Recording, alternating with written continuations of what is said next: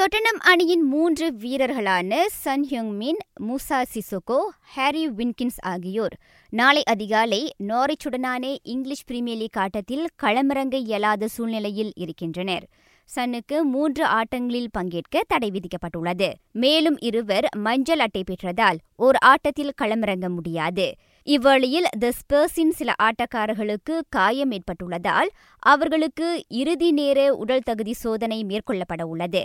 நாரிச்சும் தொட்டனமும் மோதும் ஆட்டத்தை நாளை அதிகாலை மணி ஒன்று முப்பதுக்கு ஆஸ்ட்ரோவின் எண்ணூற்று பதிமூன்று மற்றும் எண்ணூற்று முப்பத்து மூன்று ஹெச்டியில் நேரடியாக காணலாம். இதனிடையே இன்று அதிகாலை நடந்து முடிந்த ஒரே இபிஎல் ஆட்டத்தில் மேன்சிட்டி உல்ப்ஸிடம் இரண்டுக்கு மூன்று என அதிர்ச்சி தோல்வி கண்டது.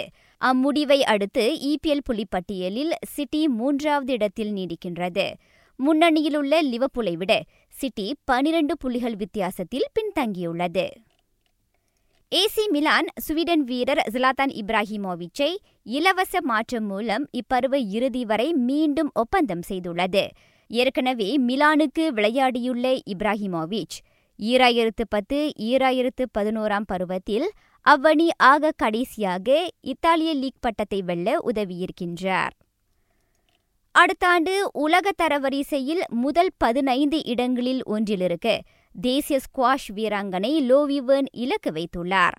காயம் காரணமாக கடந்த இருபத்தி இரண்டு மாதங்களாக ஓய்வில் இருந்து வந்த வியூவன் உலகத்தர தரவரிசையில் தற்போது இருபத்து நான்காவது இடத்தில் உள்ளார்